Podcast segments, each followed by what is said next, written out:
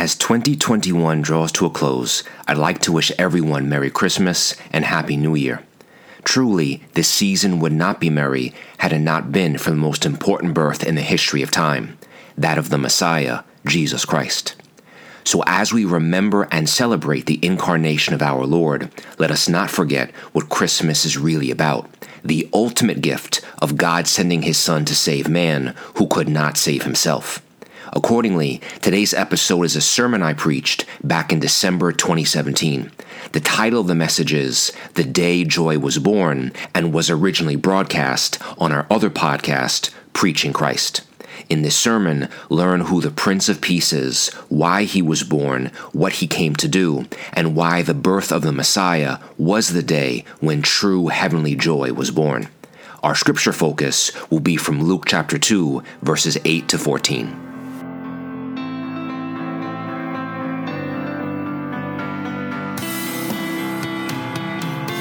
Welcome to the audio channel of the Reverend Dr. C.H.E. Sadaphal. His purpose is to preach Christ, teach the Bible, and make disciples. Now let us open our Bibles and our hearts as we listen to him proclaim the Word of God.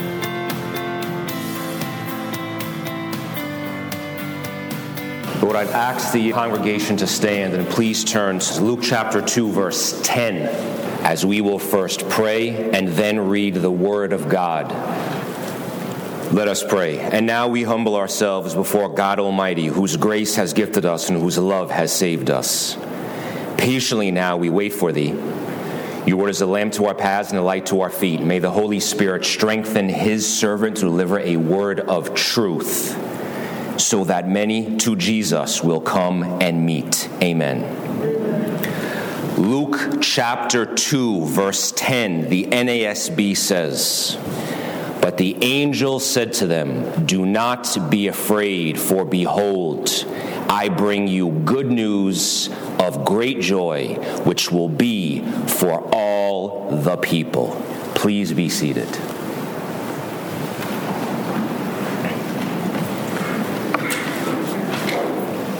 So, church, on this Christmas Eve morning, the title of my sermon is The Day Joy Was Born. And we're going to talk about the birth narrative of our Lord and Savior, Jesus Christ, in Luke chapter 2. That's in the New Testament, that's in the second half of the Bible. The story of Jesus, the story of God becoming a person in Jesus Christ, doesn't actually start in the New Testament. It doesn't actually start in Luke chapter 2. It starts in the beginning. It starts in Genesis.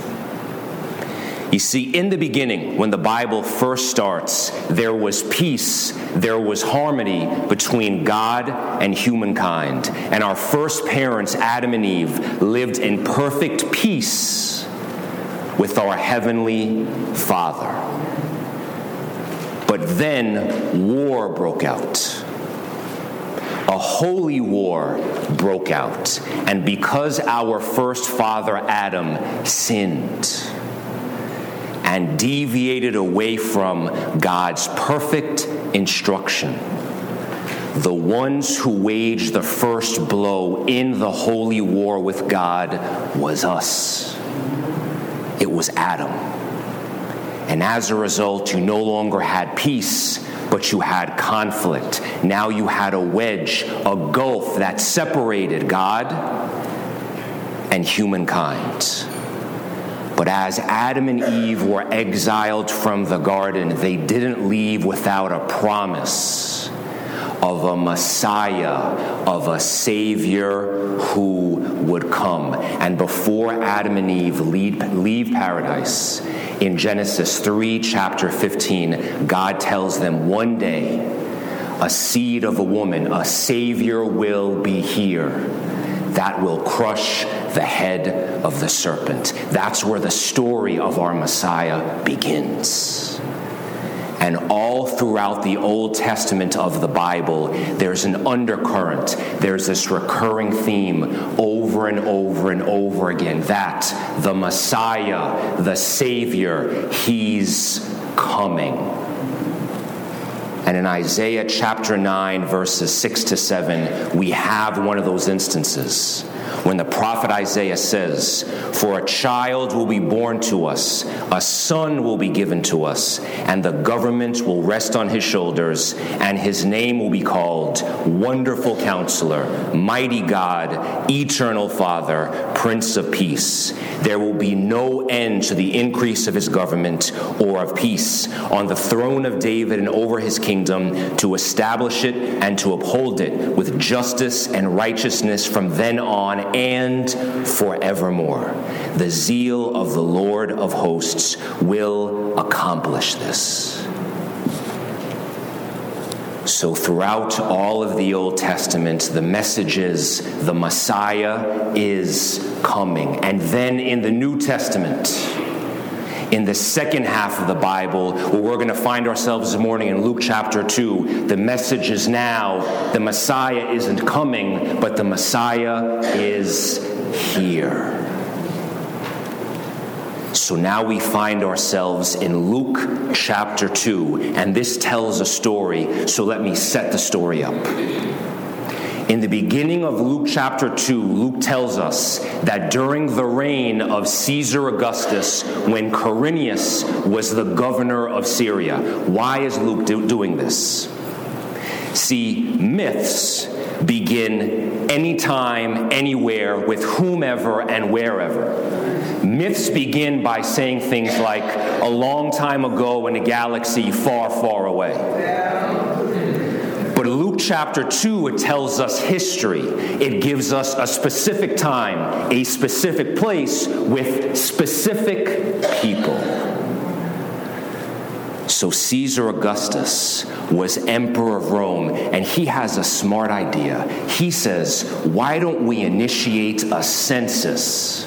Let's tally everyone that lives in the territory of the Roman Empire so that every man, every head of his household, must now travel back to the place of his birth so we can count people and now levy taxes.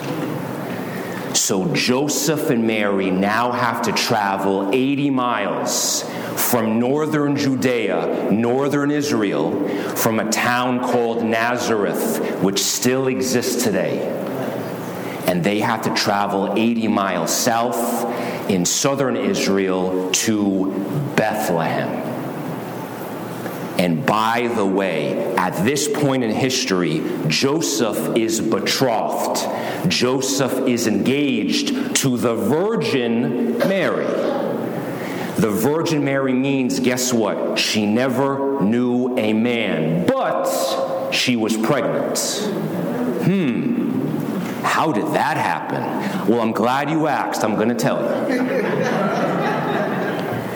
Mary was a virgin, and in her womb, she carried the Messiah. She carried who would be born little baby Jesus. But she never had intercourse with another human being. This was God telling us, this was God giving us instructions that the Messiah who one day would be born would come into this world not as a function of human efforts but as a function of the sovereign, provident will of God. And that explains how a virgin could be with child. Beloved, Jesus is not the Son of God because he was born of a virgin.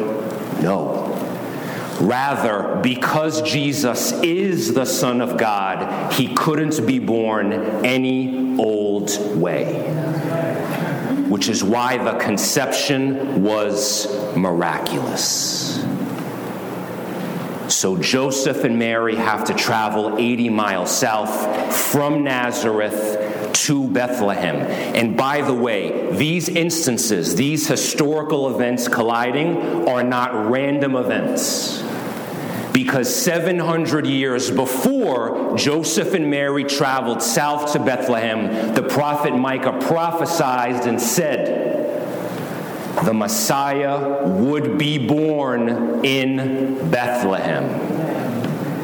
So, Caesar Augustus calling for a census, Joseph and Mary traveling 80 miles south. This isn't happenstance. These aren't random events. This is the, these are the fingers of a sovereign, provident God weaving his fingers through the fabric of reality to bring everything together according to his sovereign will.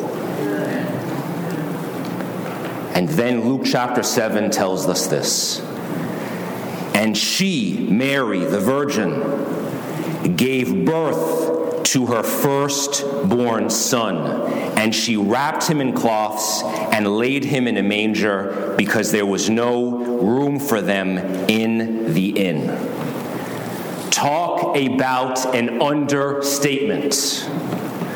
And Mary gave birth to the Messiah. And Mary gave birth to Jesus Christ. Beloved, this, this are one of the instances in the Bible. We call this a biblical moment. This was not only history, it was historic. These are one of these crucial turning points that changes the course of history forever, the day that Jesus was born. His birth was so critically important that it split human history in half. Time is defined by stuff that happens before Jesus was born, and it's also defined by stuff that happens after he was born. You may not even like God, but the fact that he split time tells us you're never going to get rid of him. The birth of Jesus Christ tells us that God is faithful, that He's trustworthy. The promises and the prophecies He made hundreds and thousands of years prior did come to pass. The birth of the Messiah tells us that God will not leave us because that's who the God of the Bible is. Now, this incarnation, God taking the form of a human being, this is something unheard of. This is something miraculous. This is a religious truth claim that only Christianity makes. Now, what could possibly explain this? What could possibly give us insight into why God would empty himself? And be made in the likeness of a man.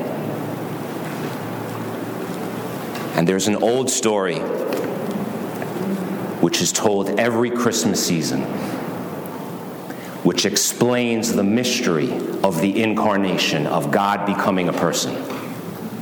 And that story is called The Man and the Birds. And here's how the story goes. There was a man one Christmas Eve, and he had a wife and children. His wife and children went to a Christmas Eve church service, and he stayed home. He was a non believer. So the wife and the kids go off, and he's in his living room by the fire reading the paper. And he begins hearing banging on the doors bang, bang, bang. So he goes to the door and he opens it up, but he sees no one. So he figured it must be the wind. So he goes and sits back down and continues reading the paper. But he keeps on hearing the sound bang, bang, bang. And then he realizes coming from the window. So he opens his drapes and sees birds flying into the window. They were attracted to the lights, they were attracted to the fire, but couldn't see the window. So they fly straight into the glass and then fall to the ground, injured and unconscious. So the man, he has compassion on the birds. So he steps out of his house. And the story then says, quickly he put on a coat, galoshes, tramped through the deepening snow to the barn. He opened the doors wide and turned on a light, but the birds did not come in. He figured food would entice them. So he hurried back to the house, fetched breadcrumbs, sprinkled them on the snow, making a trail to the yellow lighted, wide open doorway of the stable. But to his dismay, the birds ignored the breadcrumbs and continued to flap around helplessly in the snow. He tried catching them. He tried shooing them into the barn by walking around them waving his arms. Instead, the birds scattered in every direction except into the warm, lighted barn. And then the man realized these birds were afraid of him to them, he reasoned, I am a strange and terrifying creature. If only I could think of some way to let them know that they can trust me, that I am not trying to hurt them, but to help them. But how? Because any move he made tended to frighten them, to confuse them. They just would not follow. They would not be led or shooed because they feared him. If only I could be a bird, he thought to himself, and mingle with them and speak their language, then I could tell them not to be afraid. Then I could show them the way to the safe, warm barn. But I would have to be one of them so they could see, hear, and understand. And then the story tells us the man fell to his knees, weeping as he heard the church bells ring because it's that at that precise point he got it he understood why God took the form of a human being and he lifted up his hands to the sky and he praised God. Beloved, God incarnated, God became a man so that we would not be afraid, so that He could show us the way to safety, so that we could see Him, hear Him, and understand Him. The incarnation, the birth of Jesus Christ, means that God, remaining what He was, God, became what He was not, a man and is now fully God and fully man in one person forever. And that's the richness and the depth encoded in one verse, Luke chapter 2, verse 7. But now Luke tells us the scene changes. And now we're going to go to Luke chapter 2, verse 8. And what that text says, verses 8 to 14. In the same region, there were some shepherds staying out in the fields and keeping watch over their flock by night. And an angel of the Lord suddenly stood before them, and the glory of the Lord shone around them. But they were frightened and terribly afraid. But the angel said to them, Do not be afraid, for behold, I bring you good news of great joy, which will be for all the people. For today, in the city of David, there has been born for you a Savior, who is Christ the Lord.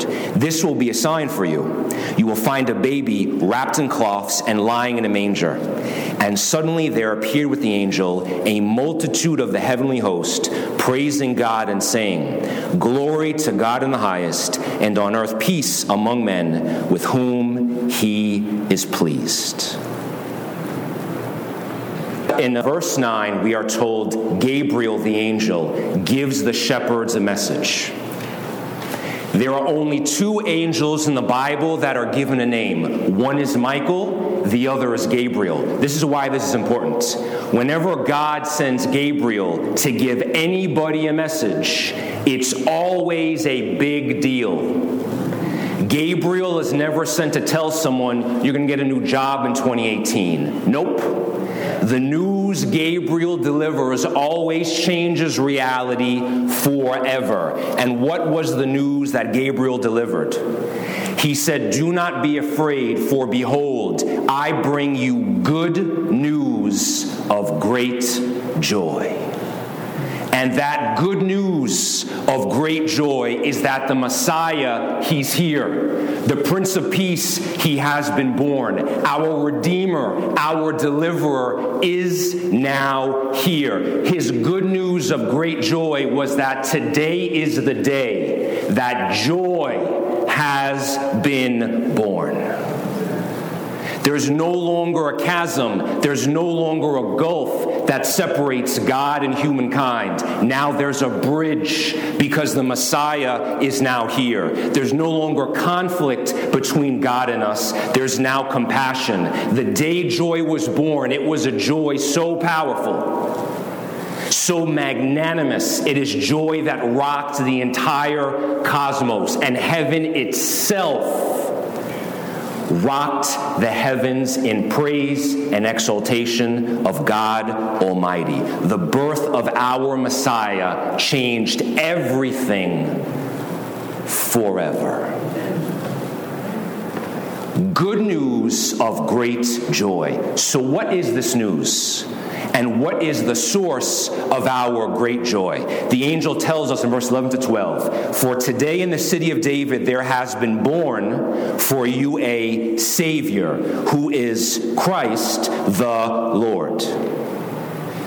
Jesus was born. Jesus has the name Emmanuel, meaning God with us. Jesus being born tells us that God is now with us. So when God looks at humanity, he no longer just sees human beings that are separated from him. Now, he sees his son. And that same Son aids us. That same Son sympathizes with us. The God man, Jesus Christ, stands between God and man. So God no longer sees our sins, but he sees the blood of his Son, which washes our sins away.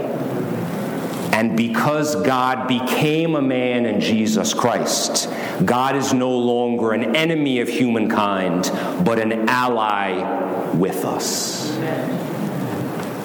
For today in the city of David, there has been born for you a Savior. A Savior is someone who rescues you from danger in the same way that Moses, who was a type of Christ, he was sent to deliver God's people out of bondage, out of danger, into safety. Jesus being a Savior means He's not here to punish us for our sins, but to deliver us from them, not to judge and condemn us, but to set us free. As Jesus even says in Luke 19:10, I came to seek and to save that which was lost. Beloved, Jesus' name comes from a Hebrew word, Yeshua, which means God is salvation. In other words, God saves. For today in the city of David there has been born for you a Savior who is Christ. Christ is a translation of a Hebrew word, Mashiach, Messiah, someone who is anointed. The birth of Jesus Christ, the day joy was born, tells us that God anoints God to save God's people by God's will and according to God's plan. Jesus wasn't a rogue agent. He wasn't an independent contractor coming here on his own will. He is, he is God and also God's anointed to fulfill God's promises and to save God's people. Jesus is the anointed prophet. He is the final and full revelation of God to us. Jesus is the anointed king. He is the king of kings and the Lord of lords. And Jesus is our anointed priest, meaning the sacrifice that he made on the cross is final and eternally sufficient. For today in the city of David there has been born for you a Savior who is Christ the Lord. Lord means you can't get any higher than Lord. In the hierarchy of authority, at the top of the pyramid is Christ. is Lord, is Kyrios. And God had to send our anointed Savior into this world to save us. Because if the Lord didn't do it, no one else would, and no one else could. The one who's in charge of our eternity, God, had to be the one who secures our eternity. Then Gabriel says, This will be the sign for you. You will find a baby wrapped in cloths and lying in a manger. Okay, Gabriel, time out. I was with you with the Christ Lord stuff. Make sure I have this straight. You are telling me that the Prince of Peace, our Messiah, is this baby lying in this manger? Yep. You mean the baby who has no teeth? Yep. Who's breastfeeding? Yep. You mean the baby who's in a manger, meaning there's animal byproducts and animals feeding in the feeding trough? Yep. You mean this baby who's with Joseph, who's a carpenter? Yep. The baby who's a Nazarene. What good ever comes out of Nazareth? You mean this baby who has a teenage mom, Mary? Yup. That is exactly who I'm talking about. There were zero signs of worldly power at the birth of our Lord and Savior. There was no trumpets, there was no parade, there was no pomp, there was no circumstance. Zero signs of worldly power. How can these things be? Here's the first answer God doesn't need to impress anybody. Whether God comes dressed as a pauper or as something, someone real fancy, guess what? God is still God. And God coming into this world in lowliness, in humiliation, in a predicament that is looked down upon by human beings tells us this is the type of Savior, this is the type of Messiah that He will be. He is a sovereign monarch and He will accomplish His feats by coming into this world down low only to ascend as King of kings and Lord of lords. This is the King. This is the type of king that God is a God of love, a God of Hesed, whose eternal kingdom will not be built on an offensive of force, but one on an offensive of love and grace and humility. And he came into this world to tell us he's not going to conquer you with a sword, but he's going to be the suffering servant who will die for you. The birth of Jesus tells us that God abandons a sovereign position to accept a servant's place in order to engage a sinful people and be crushed in selflessness so that he would ascend king. So that's the good news of great joy. Who is this good news of great joy for? Gabriel says, For behold, I bring you good news of great joy, which will be for all the people. You know what all the people means? I checked the Greek. It means all people. It means everybody, everywhere, all nations, colors, creeds, and tongues, the entire world. It doesn't matter if you're a prostitute, a tax collector, a fisherman, a zealot, a liar, an adulterer, a murderer, a cheater, a shyster, an idolater, a rich person, poor person, black or white, slave or free. If you have a face for TV or a face for radio, Guess what? Jesus Christ realized that sin is a human problem. And no matter who you are, no matter what you have done, Jesus did not forget to pay for your sin on the cross.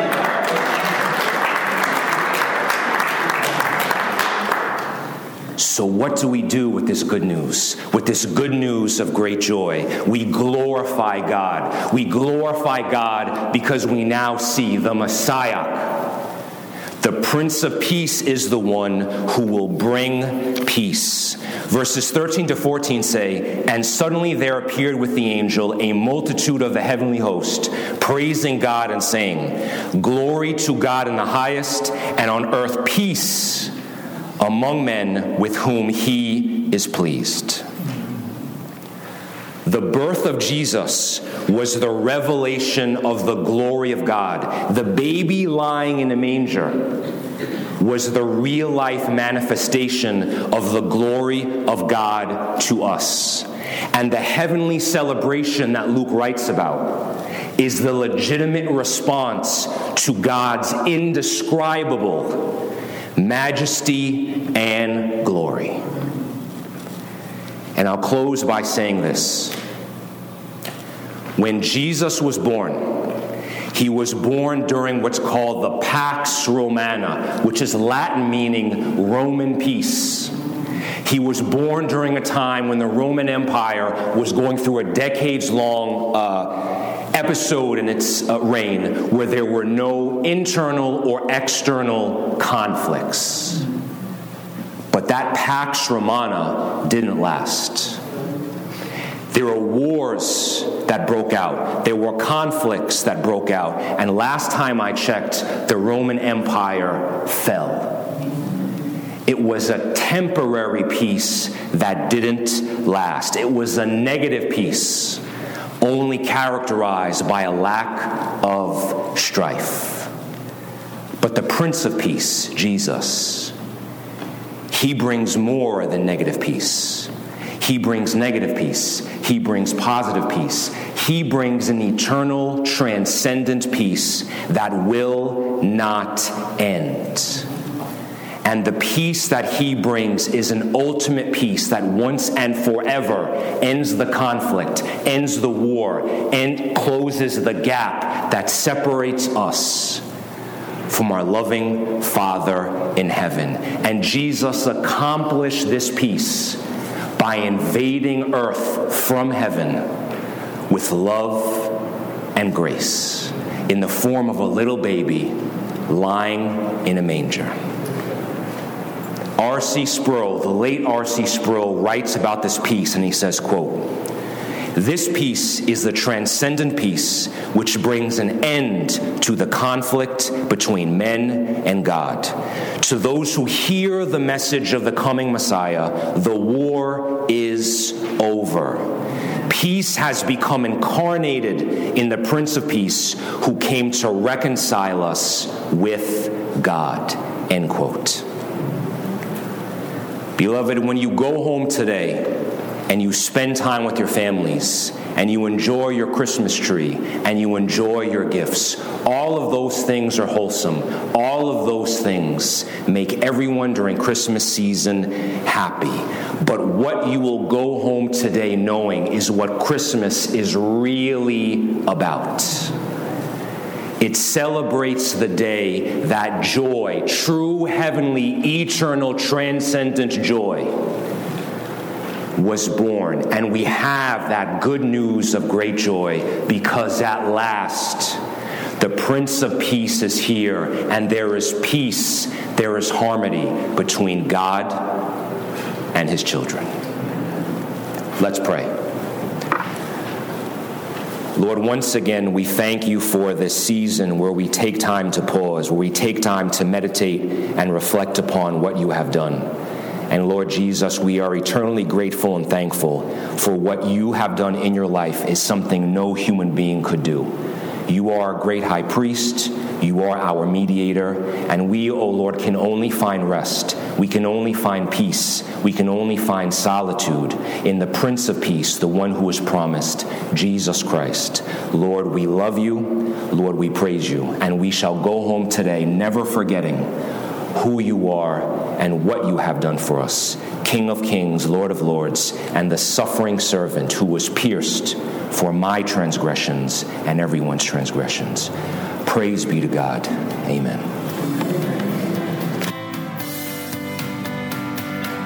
We do hope that you have been enriched and equipped by the preaching of Dr. Sadaphal. For more valuable resources, please visit WCSK.org. Until next time, Peace be with you, and to God be the glory forever.